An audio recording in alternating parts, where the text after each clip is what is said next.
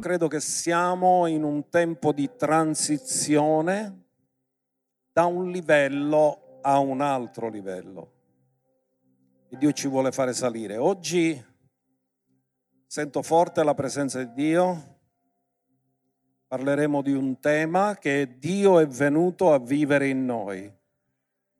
Quindi cambieremo da quello che abbiamo trattato finora è l'intercessione e spero che abbiamo imparato a pregare dal cielo verso la terra, dal terzo cielo verso la terra.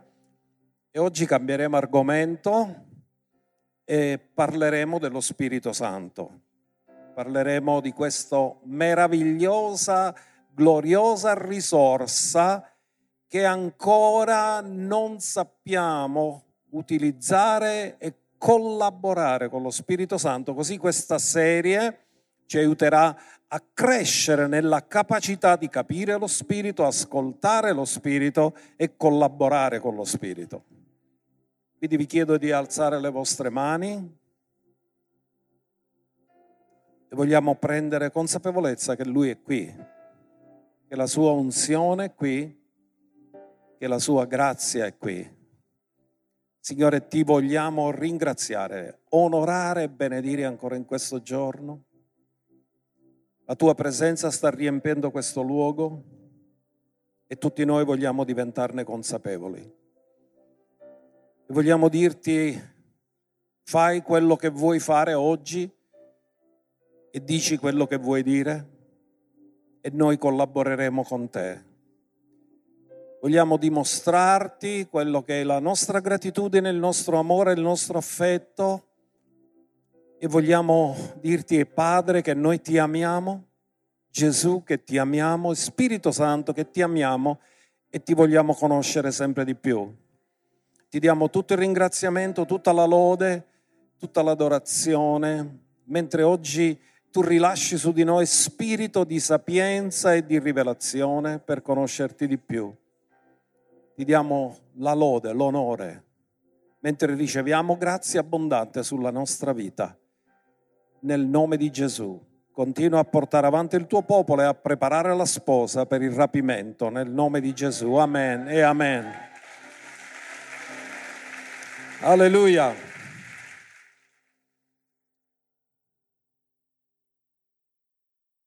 Allora, voglio ricordare qualcosa.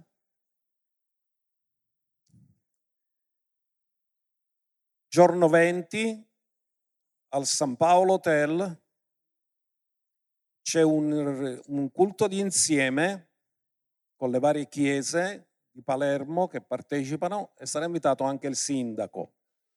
Quindi vi incoraggio a poter partecipare a questa attività che sarà un culto di insieme di testimonianza per le chiese unite di Palermo del comitato pastorale. Quindi è sabato e poi vi sarà detto tutti i dettagli però vi voglio dire per tempo che così possiate sapere che c'è questa attività.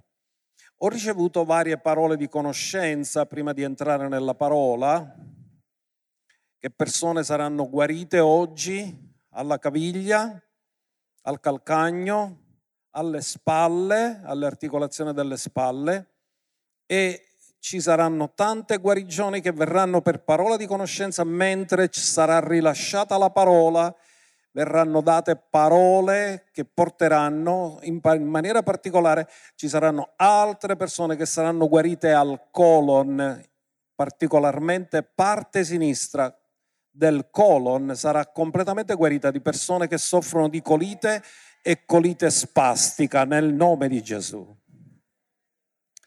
Allora, abbiamo ascoltato il momento in cui Matteo 3:16, i cieli si sono aperti su Gesù. Dice i cieli gli si aprirono. Guardatelo cosa dice questo verso. E Gesù appena fu battezzato uscì fuori dall'acqua ed ecco i cieli gli si aprirono ed egli vide lo Spirito di Dio scendere come una colomba e venire su di lui. Ora quello che sta dicendo Matteo è il fatto che i cieli si aprirono solo su di lui, perché in quel particolare momento l'unico che sulla terra non aveva una natura di peccato era Gesù. E così noi comprendiamo una cosa molto importante, lo Spirito Santo non può venire a dimorare con una persona che ha la natura di peccato. Ai peccatori è promessa la salvezza, ai figli lo Spirito Santo. Prima di ricevere lo Spirito Santo devi diventare figlio, poi per il mondo e Dio ha tanto amato il mondo che ha dato il suo unico figlio affinché chiunque crede in lui non perisca ma abbia la vita eterna. Questa è la promessa per il mondo, è la salvezza. Poi guarderemo scritture che ce lo chiariranno. Ma la promessa per i figli e per quanti sono lontani, per quanto il Signore Dio nostro non ne chiamerà, per voi la promessa, la promessa è per i figli. Oggi vogliamo ritornare a ricordare quello che Dio ci ha detto nel Rema. Siamo nell'anno ebraico 5783 e abbiamo visto che l'ultima cifra 3 è Gimel, ma 3 è anche il numero che rappresenta lo Spirito Santo, uno il Padre, due il Figlio, tre lo Spirito Santo. Ora molti di voi avete imparato qualcosa sull'alfabeto ebraico e sapete che le prime tre lettere dell'alfabeto ebraico sono Aleph, Bet e Gimel. Ognuno dica Aleph, Bet, Gimel.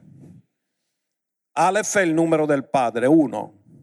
Bet è il numero del figlio, due. Tre è il numero dello Spirito Santo, Gimel.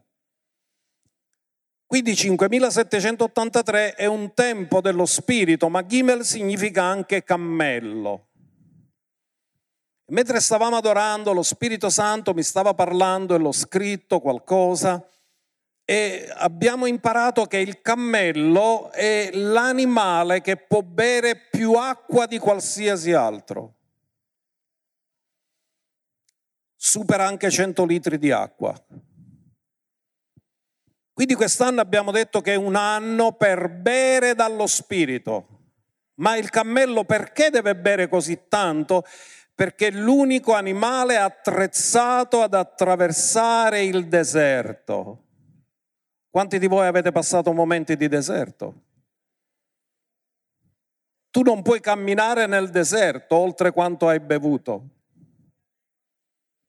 Quindi Dio ci sta incoraggiando a bere dallo Spirito affinché quando un deserto si presenta nella tua vita, tu hai tutte le risorse che Dio ti ha dato per attraversare il deserto indenne e passare dall'altra parte e fare la tua transizione. Quindi noi vogliamo imparare a bere dallo Spirito. E Gesù ha parlato di questo nel giorno, l'ultimo giorno della festa, che era la festa dei tabernacoli. Giovanni 7, 37, 39, Gesù ha parlato imitandoci a bere, ma non di bere acqua, ma bere dallo Spirito. Ora, nell'ultimo giorno, il grande giorno della festa, Gesù si alzò in piedi ed esclamò dicendo, se qualcuno ha sete, venga a me e beva. C'è qualcuno che ha sete stamattina? Dillo, io voglio bere dallo Spirito. Oggi sono un cammello e berrò così tanto dallo Spirito. Chi crede in me, come ha detto la scrittura, da dentro di lui sgorgeranno fiumi di acqua viva. Ora avverrà un fenomeno particolare. Quando tu bevi, l'acqua che tu bevi non si ferma in te, ma attraverso di te uscirà fuori per benedire altri. Sono fiumi di acqua viva. Di che cosa stava parlando Gesù? Or disse questo dello Spirito. che avrebbero ricevuto coloro che avrebbero creduto in lui. Lo Spirito Santo infatti non era ancora stato dato perché Gesù non era ancora stato glorificato. Quando è stato glorificato Gesù è salito alla destra del Padre, è stato glorificato e subito dopo è sceso lo Spirito. Dieci giorni dopo l'ascensione era Pentecoste e lo Spirito Santo è sceso e Gesù stava profetizzando nel, sul giorno di Pentecoste. Ora questo è molto importante. Noi dobbiamo mantenerci bevendo dallo Spirito. Più beviamo dallo Spirito, più riceviamo energia per attraversare i periodi di deserto nella nostra vita. E vi voglio dire una cosa, il deserto è disegnato da Dio per farci crescere. Non è il popolo che ha scelto il deserto, è Dio che l'ha fatto passare dal deserto. Dio nel deserto ha insegnato che lui è l'autosufficiente perché nel deserto non puoi attingere alle risorse naturali che non ci sono. Così li hai educati a dipendere dall'autosufficiente che se tu puoi vivere nel deserto puoi vivere ovunque. Ora Paolo ci ha ammaestrato ancora riguardo all'essere ripieni dello Spirito e ci ha dato delle scritture molto interessanti perché in Efesini 5:18 ci dà una esortazione, un comando. Lui ha scritto agli Efesi, Efeso si trova nell'Asia Minore, attuale Turchia, e c'è più caldo che da noi.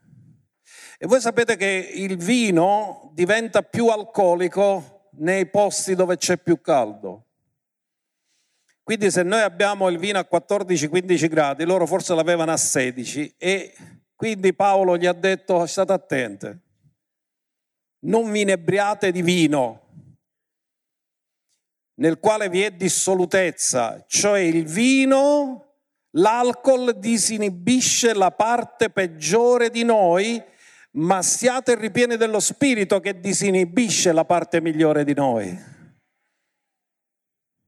Lo Spirito fa manifestare con franchezza il meglio che c'è in noi, che è la natura divina. Farà manifestare la natura divina. Quindi Paolo ci ha dato questo incoraggiamento, questa esortazione e così è molto importante che noi afferriamo questo e poi per questa stessa chiesa di Efeso, lui ha fatto una preghiera che è buono, che facciamo ognuno di noi. Ci sono varie preghiere nella pistola di Paolo agli Efesi e sono delle preghiere spinte dallo Spirito Santo, ispirate dallo Spirito Santo, che ogni volta che tu le leggi ti sembra che ti è sempre sfuggito qualcosa, anche se già l'hai fatto un sacco di volte. E voglio che lo guardiamo questo. Andiamo a vedere Efesini capitolo 1, e leggiamo dal verso 16. Paolo disse, non cesso mai di rendere grazie per voi. Quando stamattina parlavo di questo, lo Spirito Santo mi ha detto, uno che ringrazia per gli altri mai li sparla.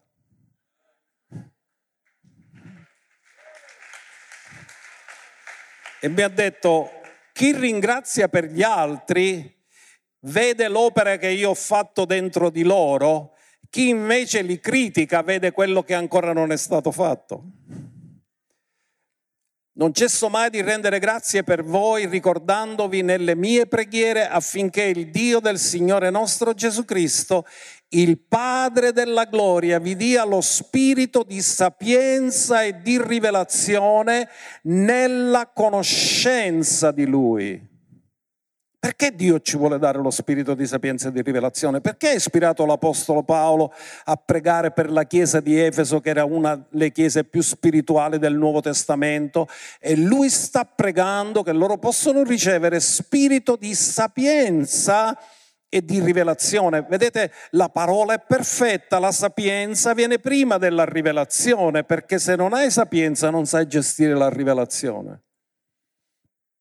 La sapienza rappresenta gli apostoli, la rivelazione rappresenta i profeti e nell'ordine divino dei ministeri prima ci sono gli apostoli, poi ci sono i profeti. Lo spirito di sapienza e di rivelazione serve a conoscere Lui. Ora voglio che comprendete qualcosa di molto importante. Perché Dio ti ha creato? Dio ti ha creato per amore quando Dio ha pensato a te, il sentimento che lo ha spinto ad averti è l'amore verso di te. Dio è un Dio relazionale e Dio vuole manifestare se stesso in tutto quello che Lui fa e Lui vuole manifestare se stesso nella relazione con noi e una relazione ha bisogno di conoscenza, dove non c'è conoscenza l'uno dell'altro, la la relazione è arida. Perché significa che nessuno si apre con l'altro, non si fa conoscere. Dio vuole farsi conoscere, perché più lo conosciamo, più comprendiamo le sue motivazioni, più comprendiamo il suo carattere, più entriamo nel riposo perché non viviamo da persone che non sanno perché si trovano qui o perché vivono, ma viviamo da persone con la consapevolezza che non siamo frutto del caso, ma di una volontà specifica di Dio che ci ha amato.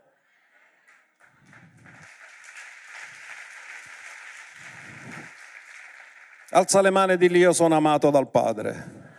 Io sono amato da Gesù e io sono amato dallo Spirito Santo. Ora, capire questo, dobbiamo conoscerlo. Io ti dico una cosa, più lo conosciamo, meno timori e paure abbiamo. La paura non è altro che mancanza di conoscenza di Dio e il fatto che ancora il diavolo riesce a dipingere nella tua immaginazione le sue bugie perché dove c'è solo verità non ci può essere paura. La paura non è mai stata presente nella vita di Adamo prima della caduta, mai ha avuto paura. Ma Adamo era consapevole della presenza di Dio. Ora Paolo continua con la sua preghiera di intercessione. Voglio che prestate attenzione perché lui prega per tre cose specifiche in particolare. Guardate qual è la prima. E illumini gli occhi della vostra mente. Fermatevi. Qualcuno mi sa dire cosa sono gli occhi della mente? Ditelo forte immaginazione. Gli occhi della mente sono l'immaginazione. Ora perché Paolo non sta pregando per l'intelletto? Forse noi avremmo pregato per l'intelletto, Signore, falli capire, falli intendere. No. Paolo sta pregando che Dio illumini gli occhi della nostra immaginazione.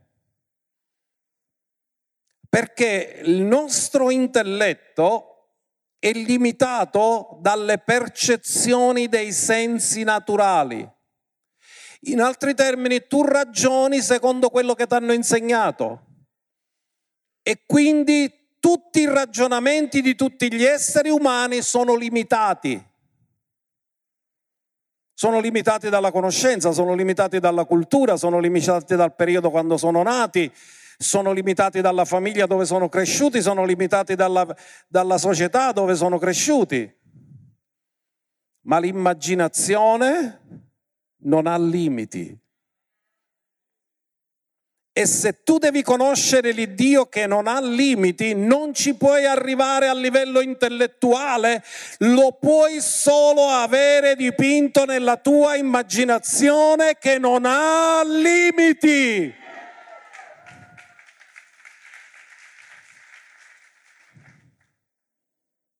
Infatti lui ci ha creato a sua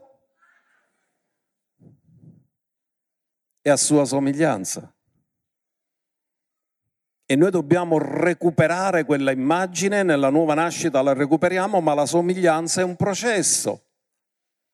Cosa chiede Paolo? Dice qual è la speranza affinché sappiate, deve illuminare la nostra immaginazione, affinché sappiate qual è la speranza della sua vocazione. Ora fermatevi, tutte le volte che trovate la parola speranza si riferisce sempre al futuro. Quindi Paolo sta dicendo che possiate avere chiaro nella vostra immaginazione qual è il futuro che Dio ha preparato per voi. Se tu conosci esattamente qual è il tuo futuro, avrai la sapienza necessaria per vivere il tuo presente. Quindi la prima cosa che Paolo sta chiedendo che tu abbia percezione chiara del tuo futuro, qual è la speranza che Dio ha preparato per te. Ora l'Iddio è l'Iddio che ha pensieri di pace per noi, per darci un futuro e una... Noi non siamo quelli, come quelli che non hanno speranza. E tu vedi la vita delle persone, chi non ha speranza come vive, mangiamo e beviamo perché domani morremo ma chi ha speranza si prepara al futuro che Dio ha preparato per noi. Più conosci la speranza, più vivi meglio il tuo presente e puoi motivare il tuo presente perché hai un futuro. Perché se il futuro di alcuni è solo la morte, non c'è motivo di vivere. Ma Dio ci ha dato molto oltre questo. E guardate cosa dice la speranza della sua vocazione. L'altra cosa per cui prega, quali sono le ricchezze della gloria della sua eredità tra i santi. Anche l'eredità è una cosa al futuro. Se non muore colui che ti lascia l'eredità, non puoi fare niente per accelerare l'eredità. Ma poi c'è la terza cosa e qual è la sua straordinaria grandezza. Ognuno dica straordinaria grandezza. È una grandezza normale o è straordinaria? Della sua potenza verso di noi che crediamo. Cioè, cosa ci vuole fare capire Dio? Che tu sei la casa dell'onnipotenza. Sai perché? Perché lo Spirito Santo che è onnipotente abita dentro di te. Ora Paolo sta pregando, tu sei la casa dell'onnipotenza, lo Spirito di Dio abita dentro di te, ma se tu non comprendi questo non sai come collaborare con Lui e come fare manifestare questa potenza. Perché potenzialmente ogni figlio di Dio ha il potere soprannaturale di risuscitare i morti. Perché colui che ha risuscitato Gesù dai morti abita in te e abita in me.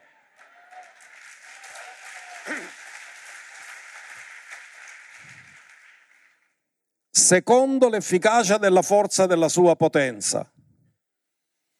Questi sono i versi più potenti della Bibbia.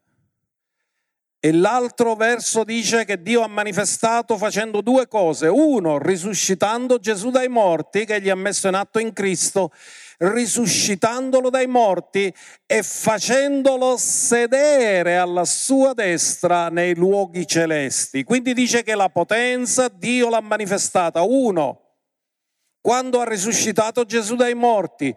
Due, quando gli ha fatto attraversare i cieli e lo ha fatto sedere alla sua destra. Mi dite qualcuno di voi dove siamo seduti noi? Come ha fatto Dio a farci sedere nei luoghi celesti? Attraverso la sua potenza. Ora dice che questa potenza Dio l'ha manifestato risuscitando Gesù dai morti e facendolo sedere al di sopra di ogni altra cosa. Nel terzo cielo, nel, accanto al trono del Padre, lui è seduto accanto al Padre, davanti, col, nel suo trono, nel luogo dell'autorità più alta che ci possa essere in tutto l'universo, non solo sulla terra, ma in tutto l'universo. Ora, questo è molto importante che noi lo comprendiamo. Noi ci concentreremo su questa cosa e se questa cosa ci fate caso, quello che abbiamo letto per ultimo, per conoscere questa potenza che abita dentro di noi. Questo è al presente, non è al futuro. Le prime due preghiere di Paolo parlano del futuro, ma la terza richiesta che lui fa parla del presente, cioè dobbiamo imparare a conoscere ora l'immensità della sua potenza che abita in noi. Ora noi dobbiamo essere onesti. Sicuramente Dio ci ha usato a fare cose potenti, ma noi siamo agli inizi di questo, perché ancora non abbiamo visto le stesse cose che si vedevano negli atti degli apostoli. Ma Dio vuole perché lo stesso Spirito Santo che ha determinato le cose negli atti degli apostoli, lo stesso Spirito Santo che dimora in noi. Qual è la differenza? È che gli apostoli avevano una maggiore rivelazione dello Spirito di quella che abbiamo noi e per questo vogliamo parlare dello Spirito e fare crescere la rivelazione dello Spirito. Quindi in questo tempo Dio ti farà salire di livello. Dillo, in questo tempo, in questo anno, Dio mi userà di più a fare segni, prodigi e miracoli, a guarire malati, a predicare la parola e a vedere segni soprannaturali attraverso di me, perché questi segni accompagneranno coloro che avranno creduto. Dillo, io ho creduto e i segni mi accompagnano.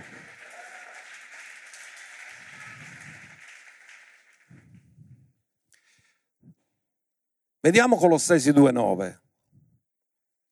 Colossesi 2.9 è molto importante perché si era formata una mentalità con la filosofia greca che Cristo non era sufficiente, bisognava aggiungere qualche altra cosa, la sapienza umana, la filosofia, e Paolo scrisse l'epistola ai Colossesi per dimostrare che Cristo è l'autosufficiente in ogni cosa perché in lui sono nascosti tutti i tesori della sapienza e della conoscenza, tutti i tesori, non ce ne manca uno.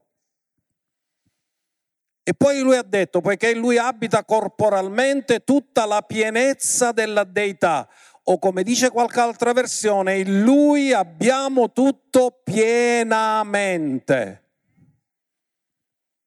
Qual è il rischio che hanno corso loro e che Paolo ha voluto correggere? Il rischio qual è?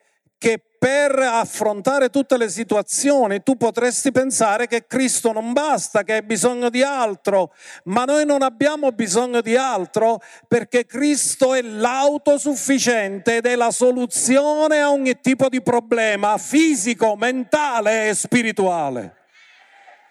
Lui ha tutte le risposte. E noi dobbiamo avere questa fiducia perché altrimenti cominciamo a cercare soluzione da un'altra parte ma la nostra soluzione è Cristo Gesù il Signore, perché in Lui abita pienamente tutta la pienezza della verità e della deità abita in Lui. Per capire questo, e poi vi darò i versi. Sapete che Gesù ha detto io pregherò il Padre, poi vi darò i versi su questo ed egli vi darà un allo sparacletos. Poi lui ha detto, se io non me ne vado non ve lo manderò. E tu dici, scusa, lo manda il padre o lo manda Gesù? No, lo mandano tutte e due. Aleph e Bet mandano Gimel. Il padre manda lo spirito e Gesù manda lo spirito. Perché la deità, Gesù, in Gesù abita pienamente tutta la deità, è una, Dio è uno, ma è trino. In altri termini, nel corso del movimento pentecostale all'inizio è successa una grandissima divisione tra trinitari e unitari. Cosa dicevano gli unitari? Gli unitari dicevano che Dio a volte si manifesta come Padre, a volte come Figlio, a volte come lo Spirito Santo, ma è sempre Lui mentre noi troviamo al battesimo di Gesù che abbiamo cominciato a leggere in Matteo 3:16 che il Padre ha parlato, lo Spirito è sceso in forma di colomba e Gesù era lì presente quando fu battezzato, allora significa che Padre, Figlio e Spirito Santo si sono manifestati simultaneamente.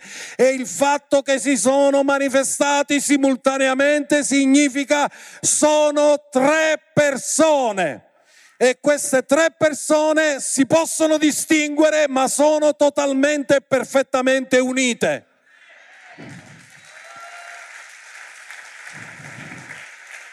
Quindi quando noi parliamo della Trinità parliamo della Trinità di sostanza, non di forma. La forma dice, oggi vengono vestito da pastore, domani faccio l'operaio, dopodomani faccio il capofamiglia e il marito, ma sono sempre io. No, Dio è totalmente e perfettamente unito, totalmente e perfettamente distinto, totalmente e perfettamente uno in tre persone che si manifestano simultaneamente e tutta la redenzione è il progetto del Padre, la realizzazione del Figlio e la rivelazione dello Spirito Santo. Quando Dio fa qualcosa lo fa con il Padre, lo fa con il Figlio, lo fa con lo Spirito Santo. Così che non ci siano dubbi su questo. Ma questa è stata una grande tragedia all'inizio del movimento pentecostale che poi col tempo è andato sempre più regredendo l'unitarianesimo e si è sempre di più affermato la Trinità e alcuni dicono ma non c'è scritto nella Bibbia la Trinità, ma quando si parla di Dio che crea non è singolare, è Elohim che è plurale.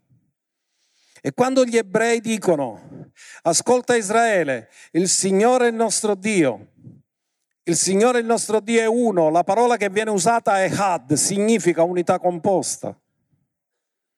Quindi anche nell'affermazione che loro facevano, stavano dicendo questo, è come se tu dici il gregge è singolare, è un gregge ma è formato da tante pecore.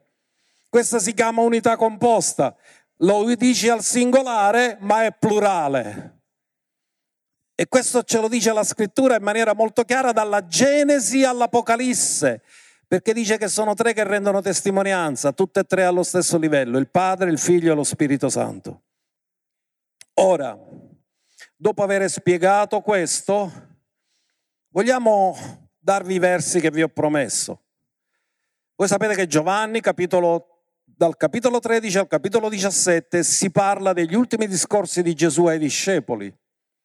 Ora Gesù non ha mai parlato così tanto dello Spirito Santo se non in questi ultimi discorsi perché li doveva preparare a una transizione. Loro sono abituati a una leadership visibile.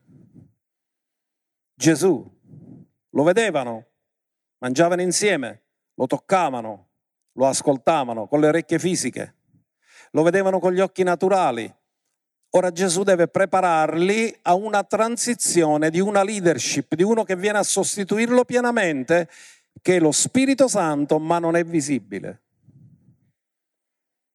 Gesù per diventare Gesù ha dovuto rinunciare volontariamente ai suoi attributi divini.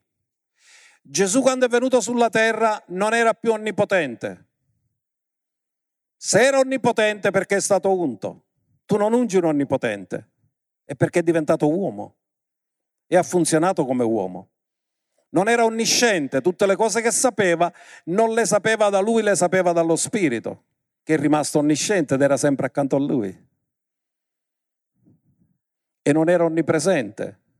Per andare a guarire qualcuno doveva andarci a piedi.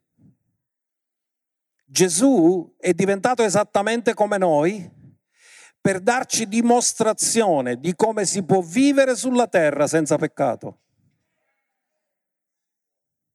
Si può. E lui ci ha dato la dimostrazione che si può vivere senza peccato. Così Gesù ora deve preparare i discepoli perché lui li deve convincere intanto che è buono che se ne vada. Perché nel naturale non è facile capire, dice no come, siamo tre anni che stiamo insieme, viviamo insieme, ci conosciamo, ora che ci conosciamo, ci amiamo, ora tu te ne vai? Umanamente non sembra una cosa bella, non sembra una cosa vantaggiosa, ma Gesù ha cercato di prepararli al futuro e ha cercato di preparare la Chiesa a dipendere dall'allos paracletos, dallo Spirito Santo. Guardiamo le scritture. prima prendiamo Giovanni 14, verso 16. E io pregherò il Padre, Aleph, ed egli vi darà un altro consolatore, allos paracletos, che rimanga con voi per... Cosa ha detto Gesù? Io me ne vado, ma lui rimarrà sempre. Colui che mi verrà a sostituire non va e viene, dimora. Quindi lui dice io pregherò il Padre e lui vi manderà l'allos paracletos. Quindi qui scopriamo che il Padre lo manda.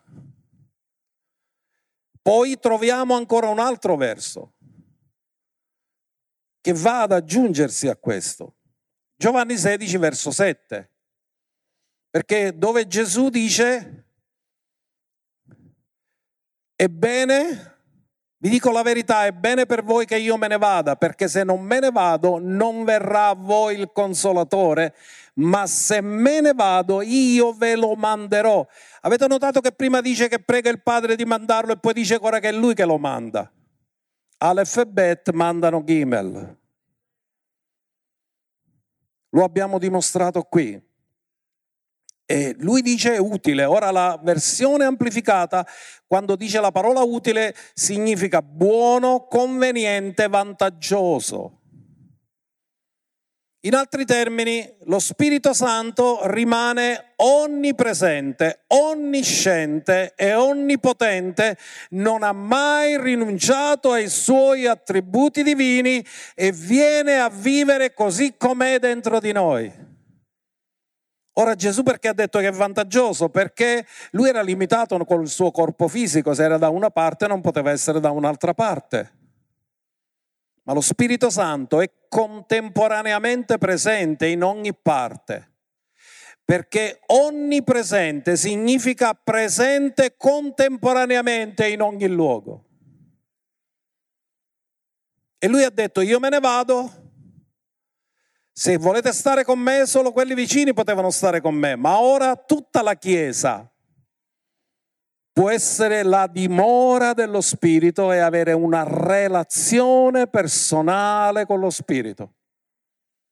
Se lui era qua per avere relazione personale con lui, dovevi stare con lui.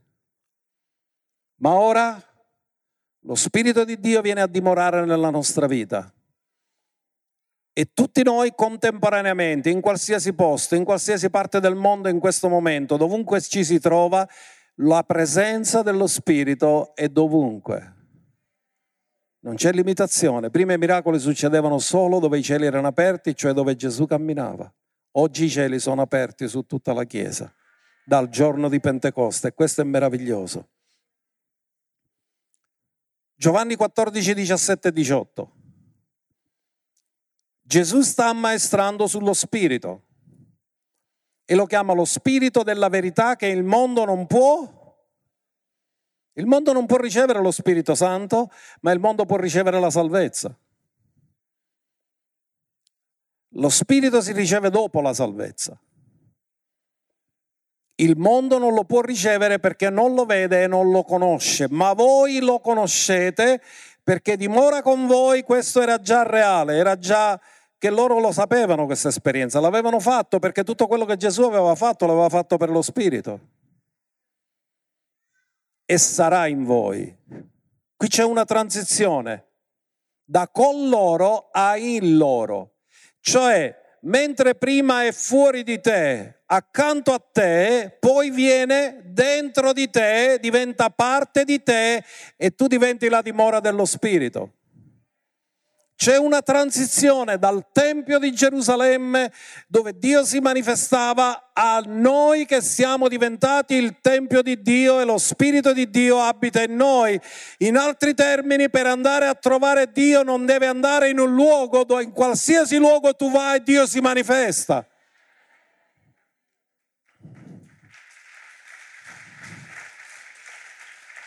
E poi disse un'altra frase, non vi lascerò orfani. Allora Gesù gli ha fatto da padre. Perché se avesse fatto da fratello, avrebbe detto non vi lascerò soli. Ma se dice non vi lascio orfani, significa vi ho fatto da padre.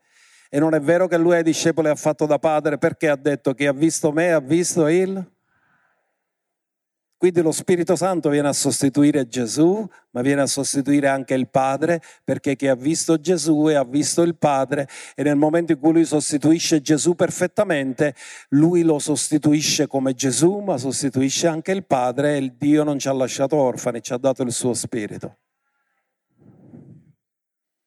Alleluia. Non vi lascerò orfani, noi non siamo orfani. Ora, noi comprendiamo che Dio ha sempre avuto il desiderio di dimorare con i suoi figli, perché Dio ci ha creato, perché vuole una famiglia sulla terra.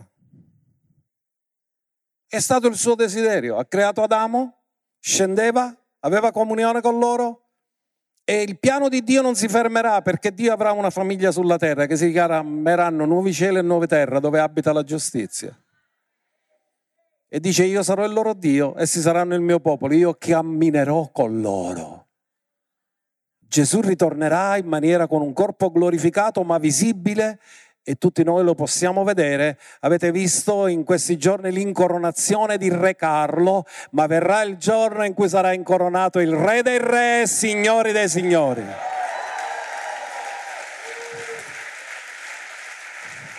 Tutta l'Inghilterra si è emozionata, tutto il mondo si è emozionato per questa incoronazione.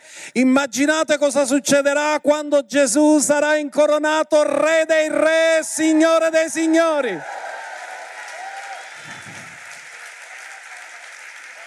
Questa è la nostra speranza, amen. E Dio ce l'ha già rivelato nella sua parola.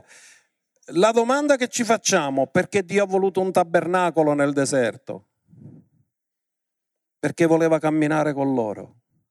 Voleva dare questo messaggio, dovunque voi mi muovete, io mi muovo insieme con voi. Cosa ti vuole dire Dio? Che Lui non ti lascerà e non ti abbandonerà mai. Quantunque tuo padre e tua madre ti avessero abbandonato, Dio non ti abbandonerà mai.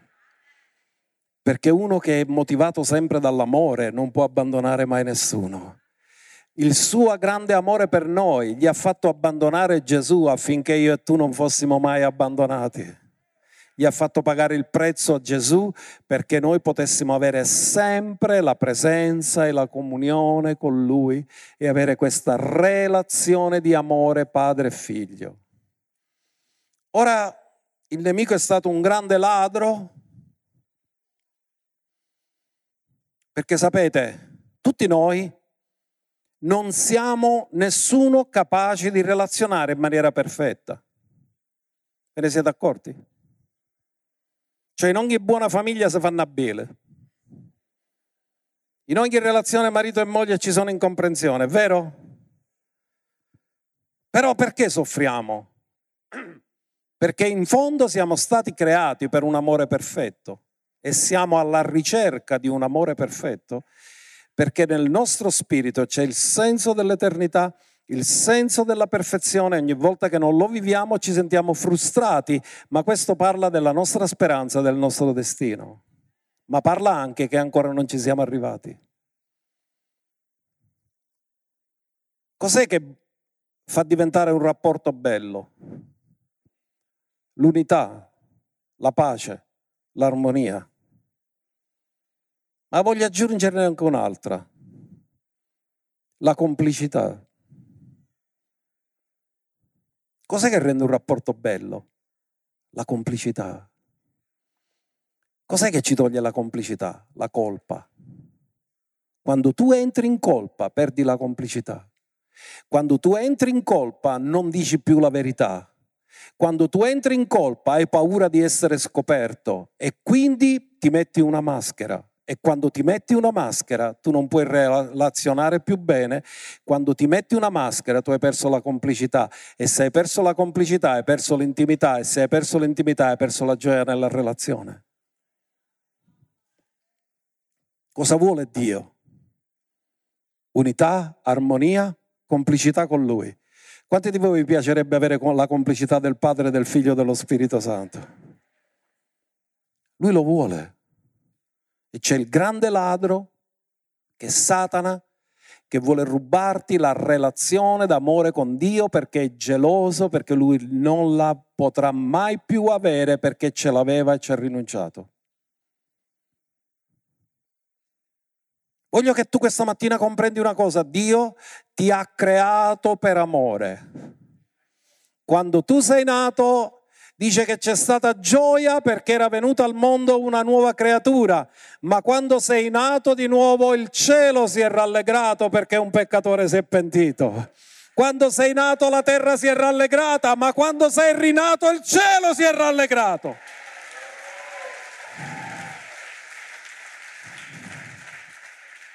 Gesù ha detto c'è gioia in cielo quando un peccatore si ravvede, amen? Però ha detto che c'è gioia sulla terra della mamma quando ha partorito un bambino perché dimentica le doglie e si rallegra che c'è un nuovo bambino sulla terra. Ma quando nasci di nuovo ci sono gli angeli che danzano per te e fanno festa perché arriva la notizia che tu hai ricevuto Gesù e sei nato nella famiglia di Dio. Quanto siamo importanti per Dio, diamogli un applauso di gloria.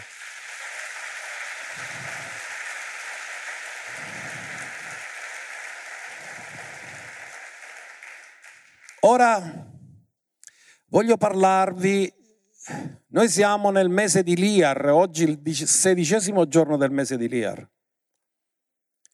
Se Gesù è morto il 14 di Nisan ed è risuscitato tre giorni dopo, considerando che il giorno comincia di pomeriggio, il diciottesimo giorno del mese di Nisan la mattina presto Gesù è risuscitato. È apparso a Maria di Magdala, poi apparso alle donne, poi nel pomeriggio dello stesso giorno è apparso ai discepoli sulla via di Emmaus. E noi tratteremo solo qualcosa che lui ha detto ai discepoli sulla via di Emmaus perché li ha ammaestrati e aprendo loro la mente per intendere le scritture. E poi parleremo cosa è successo la sera. Perché stasera, questa mattina vi svelerò che i discepoli sono nati di nuovo la stessa sera che Gesù è risuscitato. Allora andiamo a vedere Luca 24, 44. Questa è la conversazione tra Gesù e i discepoli sulla via di Emmaus. Poi disse loro, queste sono le parole che vi dicevo quando ero ancora con voi e che si dovevano adempiere tutte le cose scritte a mio riguardo nella legge di Mosè, nei profeti e nei salmi. Cosa vuol dire? Ascoltate. Loro le avevano ascoltate queste parole, perché Gesù ha detto queste cose ve le dicevo, ma non l'avevano capito. Quante volte ascoltiamo e non capiamo? Ma deve arrivare il momento che lui apre la mente perché tu possa comprendere le scritture. Alza le mani e dillo, Signore, aprimi la mente per comprendere le scritture. E ti dà la rivelazione per comprendere le scritture. Dopodiché, quando loro hanno capito le scritture, quando loro hanno capito che Gesù era risuscitato, quando loro hanno visto e hanno toccato con mano l'esperienza della risurrezione, Gesù dà loro degli incarichi. Guardiamo cosa dice.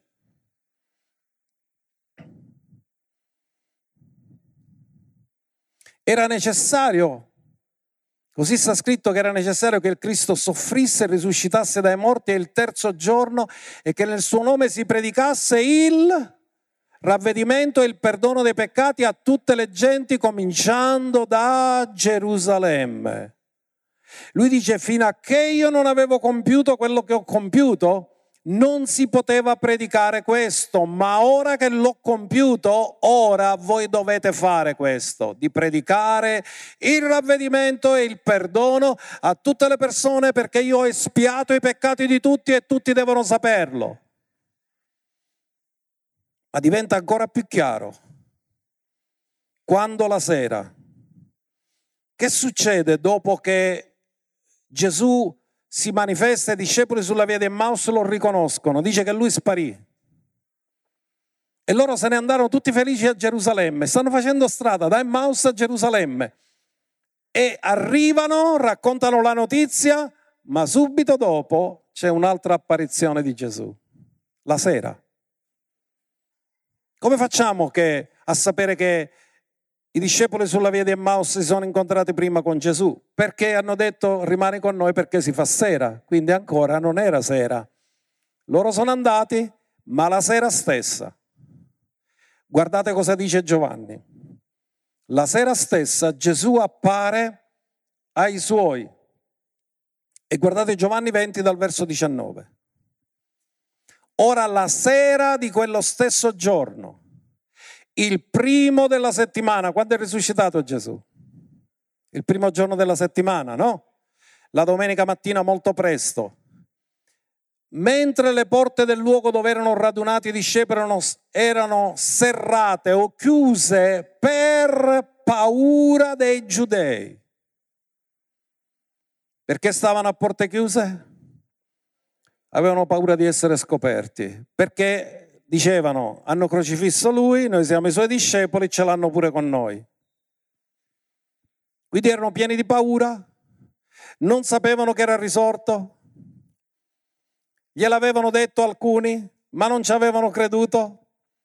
Poi Pietro già aveva ricevuto la visita del Signore, ma ora Gesù appare ai suoi discepoli e dice così, si presentò in mezzo a loro, venne, si presentò in mezzo a loro e disse loro, pace a voi. Voi ve lo immaginate tutti con le porte chiuse e ti entra uno? Cioè la prima cosa che tu pensi, ma non è già io. Aveva mai fatto Gesù prima quando era unto? No, ma nella gloria sì. Ora non ha più le limitazioni di prima. Quindi lui entra e tutti si girano, vedono a lui e gli fa pace a voi. Ma è normale, porta pace. Perché erano spaventati dai giudei. E disse loro, e detto questo, mostrò loro le mani e il costato. E i discepoli dunque vedendo il Signore si rallegrarono. È Lui. Allora è vero che è risorto. È qua. E lo stanno vedendo e Lui gli fa vedere i fori nel costato della lancia e gli fa vedere le mani bucate dai chiodi e dite non è un altro, sono io. Così loro restano sconvolti e rapiti da questa meravigliosa esperienza che fanno con gli occhi fisici è un'apparizione, ma lo vedono fisicamente. Andiamo avanti. Poi Gesù di nuovo disse loro, pace a voi. Come il Padre ha mandato me, così io mando voi. E detto questo, soffiò su di loro e disse, ricevete lo Spirito Santo. Qua, dove siamo? È la sera? Ma quando soffiò su di loro, e disse ricevete lo Spirito Santo, Gesù si può contraddire che dice che lo riceveranno a Pentecoste. Ma ditemi una cosa, lo spirito umano rigenerato è santo o non è santo? È santo, ma non è la terza persona della Trinità.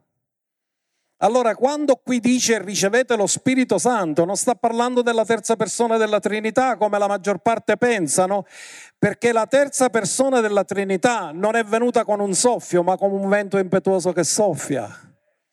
Che cosa ci ricorda il soffio? Che quando Dio fece la prima creazione e creò Adamo, gli soffiò nelle narici e l'uomo divenne anima vivente. Ora l'autore della nuova creazione soffia sui discepoli e li fa nascere di nuovo.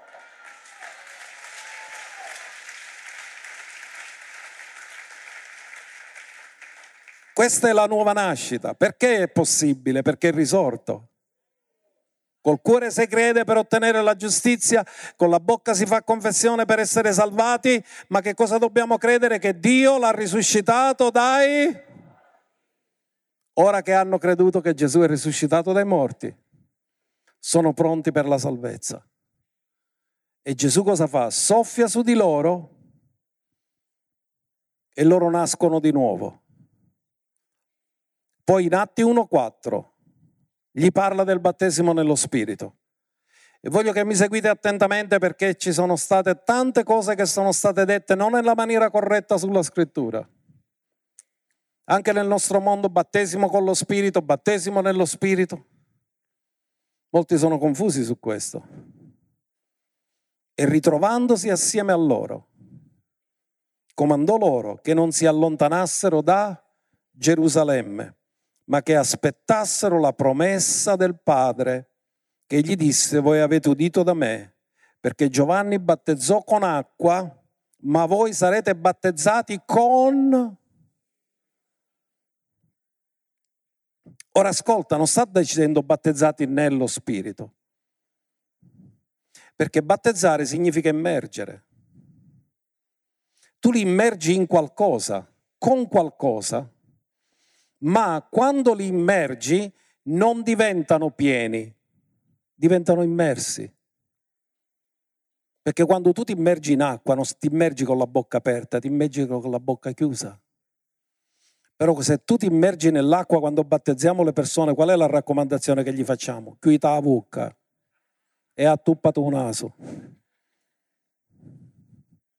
Quindi qual è la promessa che Gesù fa?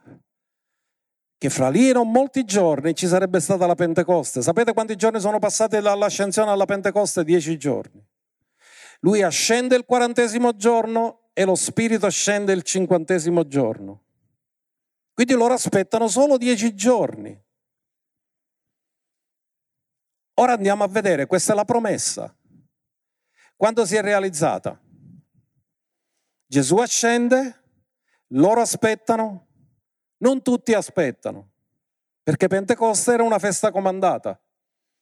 Di tutti quelli che aveva Gesù, solo 120 restano ad aspettare, tutti gli altri non aspettano. Gesù aveva 12, 70 e 500, più le donne, ma solo 120 hanno ubbidito e solo quelli hanno ricevuto lo Spirito Santo, almeno in quel momento. Poi l'hanno ricevuto magari dopo, ma non in quel momento. Ora andiamo a vedere Atti capitolo 2. Gesù ha detto fra qui e non molti giorni, passano dieci giorni, siamo arrivati al giorno di Pentecoste. E come giunse il giorno della Pentecoste, essi erano tutti riuniti con una sola mente nello stesso luogo. E all'improvviso, ognuno dica all'improvviso, L'improvviso di Dio è un improvviso per noi, non è un improvviso di Dio perché già era calendarizzata Pentecoste dalla fondazione del mondo, che Dio ha il suo calendario. Venne dal... Da dove? Da dove scese la colomba? Però su Gesù scese come colomba significa che i cieli per la Chiesa si sono aperti a Pentecoste. Allora erano solo aperti su Gesù. Poi si sono aperti a Pentecoste quando è sceso lo Spirito, perché lo Spirito è sceso dal cielo e nel momento in cui è sceso dal cielo ed è venuto a dimorare su di noi e dentro di noi, significa che cielo e terra in noi sono collegati.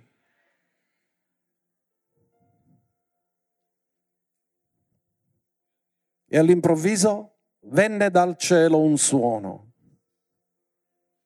Un suono. Dio è armonia. Non è rumore. Il rumore non è gradevole.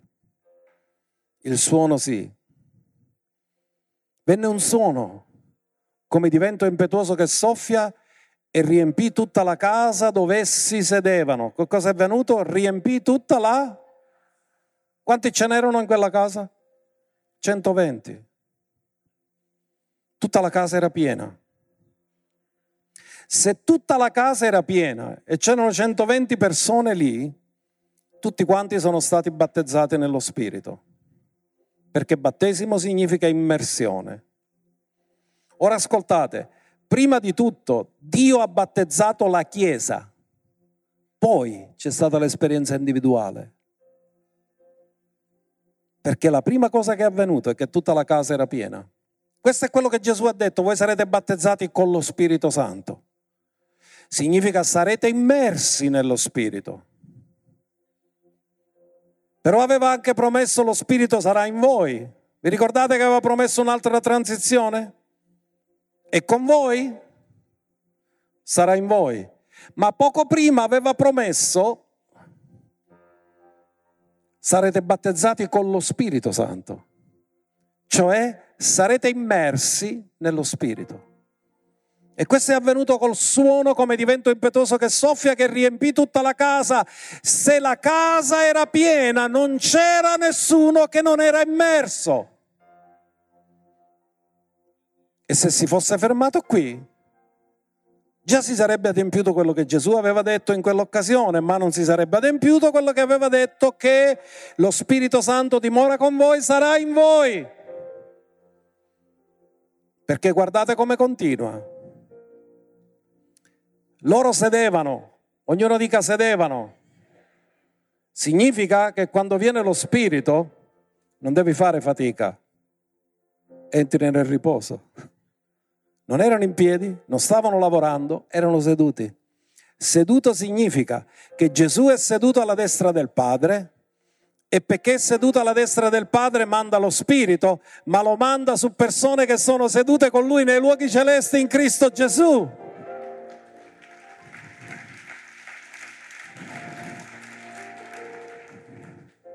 e apparvero loro. Ognuno dica apparvero.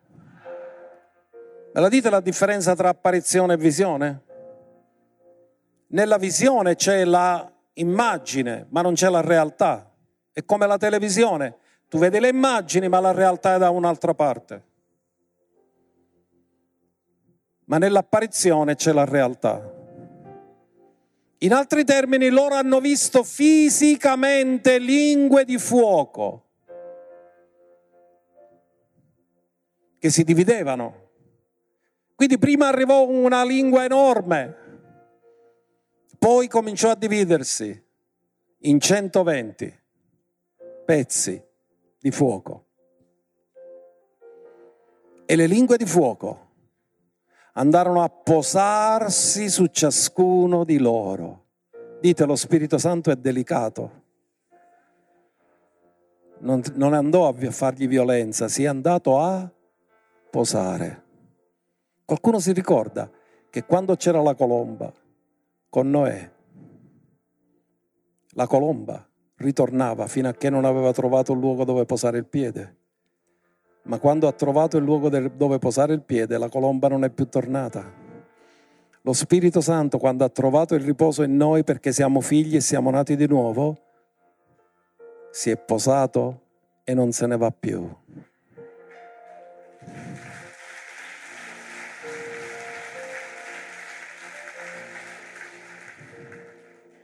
Così furono tutti ripieni. Mi dite qual è la differenza tra essere battezzato e essere ripieno?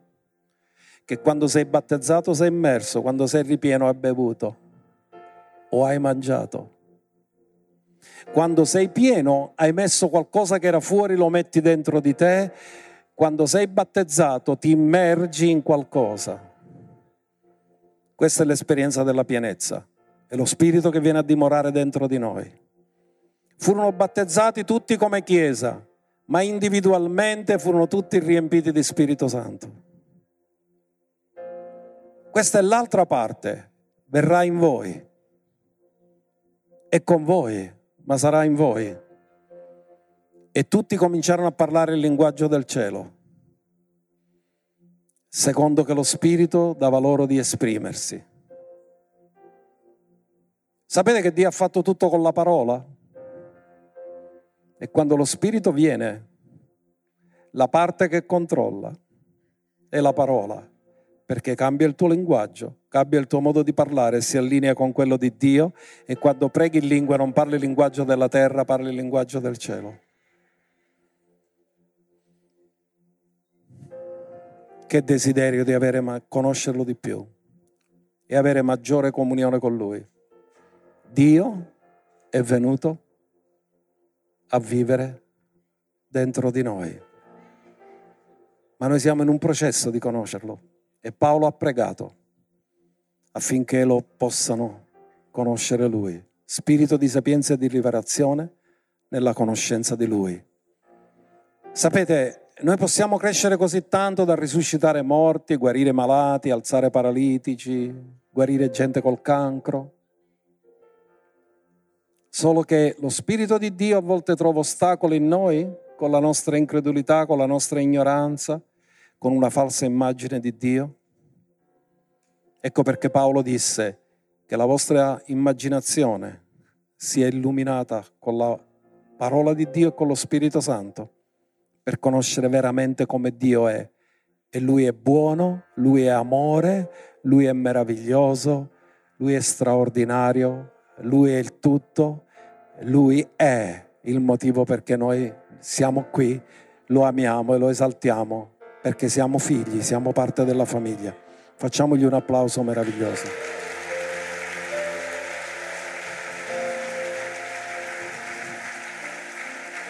Alleluia. Vogliamo alzarci nella presenza di Dio e vogliamo prepararci ad adorare. Quanti parlano in altre lingue? Alzate le mani. Fatemi sentire le lingue del cielo. Fatemi sentire le lingue del cielo, fatemi sentire le lingue del cielo. Noi dovremmo esercitarci sempre di più a parlare le lingue del cielo.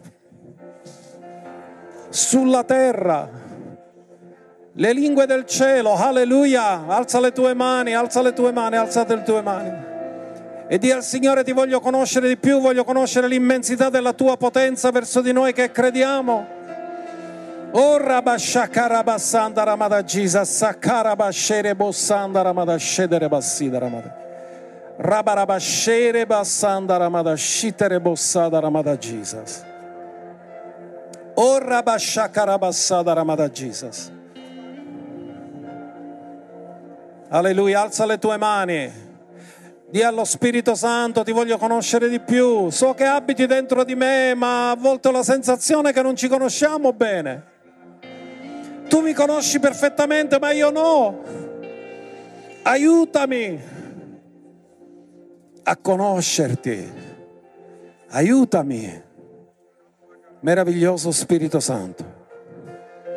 Rabashekere bassanda Adoriamo, adoriamo.